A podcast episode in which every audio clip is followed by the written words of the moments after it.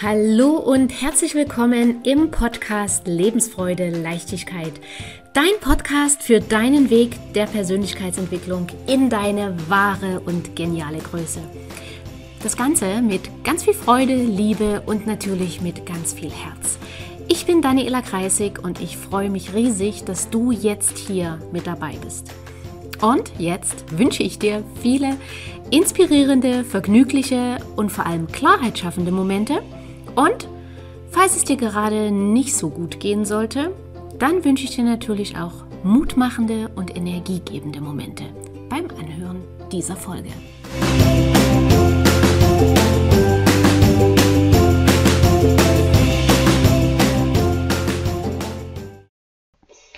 Schön, dass du da bist.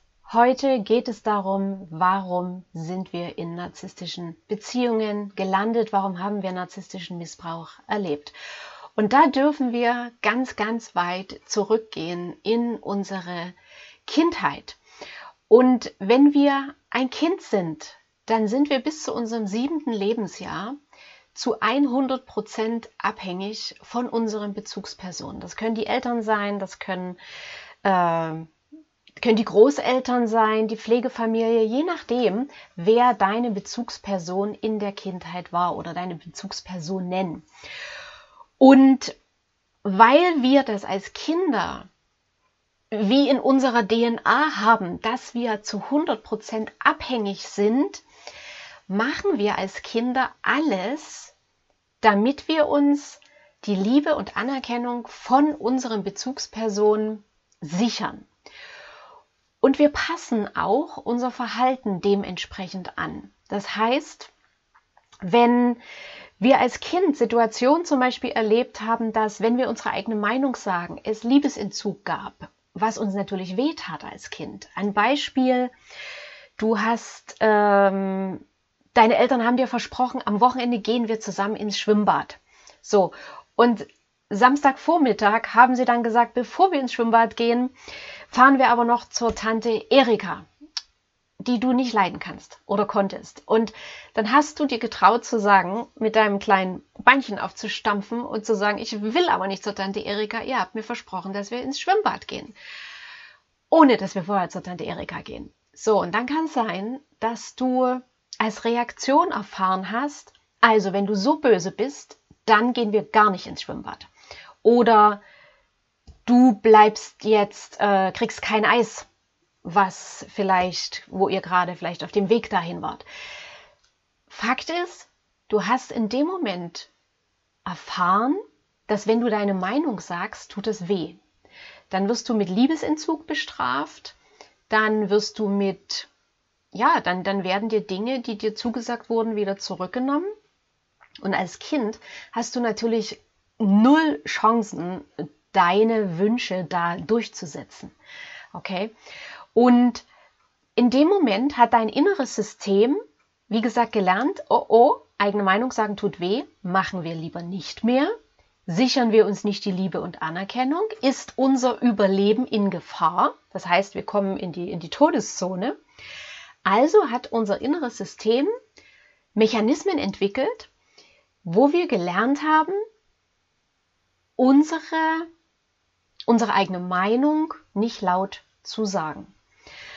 Das fing in der Kindheit an, ging über die Jugendzeit, Pubertät bis hin ins Erwachsenenalter. Und gleichzeitig ist es gut möglich, dass du von deinem Umfeld als Kind vielleicht schon viel Kritik bekommen hast. Vielleicht ähm, gab es ein, ein, vielleicht konnte dein Vater oder deine Mutter ihre Liebe nicht so zeigen.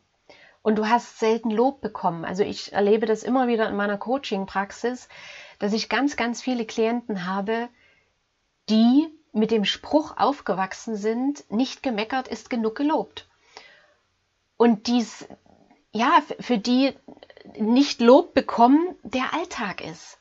Was natürlich auch wiederum dazu führt, wenn dann mal jemand ist, der sie lobt, glauben die das nicht. Da denken die, äh, steht da noch einer hinter mir, der gemeint ist. Kann ja jetzt nicht ich gemeint sein, weil ich werde ja nicht gelobt. Und dieser Glaubenssatz ist dann natürlich drin. So, und weißt du, jetzt musst du dir vorstellen, du kommst da, du stolperst da in so eine Beziehung mit einer narzisstischen Person, wobei du ja noch nicht weißt, dass derjenige narzisstische Züge hat, weil du entweder noch nie was von Narzissmus gehört hast oder eben ja, dich vielleicht generell noch nie so mit den Themen äh, in der Persönlichkeitsentwicklung, inneres Kind und so beschäftigt hast, was ja auch normal ist. Habe ich auch viele, viele Jahre, hatte ich nie was gehört davon. So, und dann kommst du in so eine Beziehung und dein Verhaltensmuster ist halt eigene Meinung, möglichst nicht sagen, möglichst immer nett sein, für Harmonie sorgen. Und ich bin ja nicht gut genug, nicht gemeckert ist genug gelobt. Das heißt, das ist quasi dein Status quo. Und jetzt kommst du in eine Beziehung mit einer Person, die dich mit Liebe überschüttet am Anfang, zu der du aufblickst, die dich mit Lob überschüttet, überschüttet. Und das ist für dich natürlich ja, wie wirklich wie Balsam auf alle Wunden aus der Kindheit. Endlich bekomme ich Liebe, endlich bekomme ich Anerkennung, endlich werde ich gesehen, endlich sieht mal jemand, dass ich da bin, endlich tut mich jemand wertschätzen und anerkennen. Und das saugen wir dann alles natürlich auf und fühlen uns wohl. Und wir sind in dem Moment auch berechtigterweise der Meinung, wir haben das goldene Los gezogen. Gleichzeitig sind dann manchmal aber auch die kleinen Stimmen im Hintergrund, die sagen, das hast du doch jetzt gar nicht verdient, das, das kann doch gar nicht mit rechten Dingen zugehen. Da kommen so die kleinen Selbstzweifel. Und die narzisstische Person, mit der wir aber zusammen sind, die hat da natürlich ganz, ganz feine Antennen dafür und tut uns in solchen Momenten immer wieder hochholen und äh, sagen, natürlich hast du das verdient und du bist das Beste, was mir passiert ist und endlich habe ich jemanden wie dich kennengelernt. So lange habe ich nach so jemanden wie dich oder wie dir, kann jetzt grammatikalisch falsch sein, weiß ich nicht, ähm, aber du weißt, was ich meine. So lange habe ich nach so jemanden wie dir gesucht und endlich gefunden und nie war vorher die oder derjenige dabei, aber mit dir habe ich jetzt endlich und du freust dich und es geht runter wie Öl. Ach, endlich jemand, der auch dich sieht und anerkennt. So, das heißt, die narzisstische Person stopft quasi oder, oder ja, macht scheinbar alle die Wunden zu, die du aus deiner Kindheit mit ins Erwachsenenalter genommen hast. So, und jetzt gibt es halt verschiedene Formen, also gibt es ja sowieso verschiedene, ja, Formensteigerung von Narzissmus. Ich gehe jetzt, bleibe jetzt mal bei, bei, der, bei der Einform, wo die narzisstische Person dich abhängig macht, emotional abhängig. Das heißt, du bekommst erstmal ein paar Monate das, das Vollwaschprogramm, das Vollverwöhnprogramm. Intensiv, all-inclusive, alles.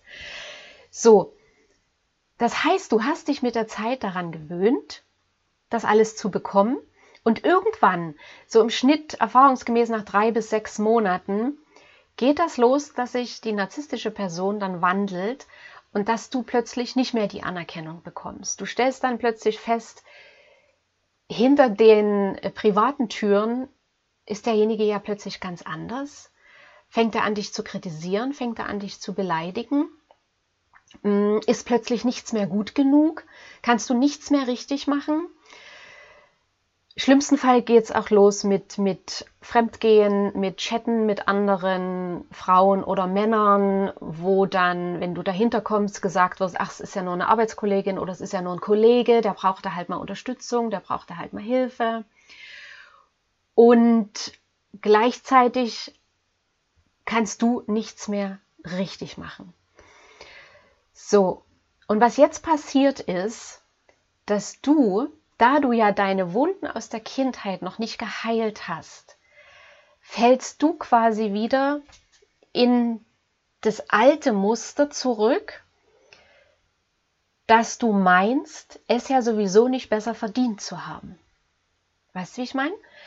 Weil diese Behandlung, vielleicht nicht in, in so extrem, aber dieses Kritisieren, dieses nicht gut genug sein, dieses nie Lob bekommen, kennst du ja aus deiner Kindheit. Und von daher hast du dann quasi erstmal so eine Übergangsphase, wo du dich wieder so ein bisschen neu sortierst. Äh, was waren das die letzten paar Monate gerade? Da, da war doch alles so schön, das tat doch so gut. Und jetzt kommt quasi die Übergangsphase, wo du realisierst, ah, okay, ich bin ja vielleicht doch nicht so toll. Und da du diese Muster ja aus deiner Kindheit hast, werden die natürlich von deinem inneren System bestätigt. Was sagt, siehst du, habe ich dir ja gesagt, war mal so eine kurze, ja, so, so eine kurze Reise ins, wie es auch sein könnte, aber hast du ja eh nicht, hast du ja eh nicht verdient. Kennst du ja auch nicht anders, war ja schon immer so. Und das ist das, weshalb wir dann oft viel, viel zu lange in dieser Beziehung bleiben. Vom Verstand her wissen wir sehr, sehr lange oder, oder wissen wir sehr, sehr zeitig schon sehr genau, dass hier was schief läuft und dass das nicht die Art von Beziehung ist, die wir uns wünschen. Da aber unser inneres System vor Jahrzehnten schon konditioniert wurde und uns sagt und anzeigt, was wir verdient haben und was wir nicht verdient haben, bleiben wir in dieser Beziehung. Und hinzu kommt, dass viele von uns, die in narzisstischen Beziehungen waren, ein sogenanntes Helfersyndrom haben und sich natürlich auch ja immer wieder so an, an die Zeit erinnern am Anfang der Beziehung und dann natürlich hoffen, diese, diese Eigenschaften irgendwie wieder vorholen zu können. Weil in uns dann so der Gedanke ist, aber er oder sie, ich, ich kenne ihn ja ganz anders oder ich kenne sie ja ganz anders und die kann ja auch ganz anders. Und äh, das möchte ich einfach wieder vorholen. Und sicherlich geht es ihr jetzt einfach nur schlecht oder sicherlich hat er jetzt nur Stress. Und das ist nur eine Phase, das wird alles wieder besser. Und mit all solchen Argumenten bleiben wir in dieser toxischen Beziehung, weil wir die andere Person dann retten wollen. Wir wollen wieder, wir haben die, die naive Hoffnung, den wahren Menschen zu kennen. Wir haben wirklich den naiven Gedanken, dass der Mensch so ist, wie er am Anfang war. Und wir, wir ziehen gar nicht in Erwägung, dass das, was er jetzt wirklich zeigt, dass das die wahre Persönlichkeit ist. Okay? Und deswegen versuchen viele von uns, die ein Helfersyndrom haben, krampfhaft alles, damit diese freundliche, zuvorkommende, charmante, liebevolle Person wieder vorkommt. Und dann versuchen wir, also dann geht das los, dass wir versuchen, alles richtig zu machen, dass wir unsere eigenen Bedürfnisse noch weiter hinten anstellen, als wir sie sowieso schon hinten angestellt haben, dass wir nur noch für den anderen da sind. Und weißt du, das ist die Phase, in der wir uns selber immer, immer mehr verlieren. Bis zu dem Punkt, und an dem Punkt stand bisher, also habe ich gestanden und stand bisher auch jeder meiner Klienten mit der Frage, wie ist es, wie hat es überhaupt so weit kommen können und wo ist mein altes Ich hin? Davon abgesehen, dass gleich mal an der Stelle dein altes Ich möchtest du nicht wirklich wiederhaben. Das, ich habe das damals auch gedacht, aber weißt du, dein altes Ich hat dich ja genau in diese Beziehung gebracht. Und deswegen möchte ich dich fragen, wie wäre denn die Möglichkeit, dass wir dein wahres Ich vorholen. Dass du quasi, dein altes Ich ist ja weg. Es ist jetzt quasi so eine Phase, so hat es für mich sich damals angefühlt, gar kein Ich mehr da. Und wie wär's, wenn wir das wahre Ich, was ganz, ganz tief in dir drin ist, was unter dem narzisstischen Missbrauch, unter dem ganzen Müll, unter dem ganzen Geröll, was dort verbuddelt ist, wenn wir das rausholen und wenn dann dein wahres, wirkliches, kraftvolles Ich hervorkommt. Weil das ist das, es klingt jetzt abstrus, ich weiß, aber das ist das Schöne an narzisstischen Missbrauch, dass in dem Moment, wo du erkennst, dass du narzisstischen Missbrauch erlitten hast, dass du wieder auferstehen kannst wie Phönix aus der Asche und dich völlig neu erfinden kannst. Das ist das Geschenk im Narzissmus. Weil, wie gesagt, dein vorheriges Ich, was wenig Selbstwertgefühl hatte, was kaum Lob bekommen hat, was nicht an sich geglaubt hat, was sich nicht selber geliebt hat, was sich verstellt hat, weil es sich nicht getraut hat, seine Meinung zu sagen, weil es Angst hatte, dass es dann zurückgewiesen wird. Das ist ja nicht mehr da, beziehungsweise das hat dich ja dahin gebracht. Und jetzt hast du die geniale, großartige Chance, dein neues Ich wieder oder, oder da rauszuholen, da rauszuarbeiten. Wir können dort alles quasi ähm, wegmachen, was nicht mehr zu dir gehört, damit quasi dein wahres, starkes, großartiges, fantastisches, neues Ich, was du sein willst in deinem zukünftigen Leben, dass wir das rausholen können. Und dafür ist Narzissmus vorher, ja, wie soll ich sagen, eine, eine, eine, gute Waschanlage. Klingt jetzt bescheuert, ich weiß, aber ich glaube, ich, du weißt, was ich meine.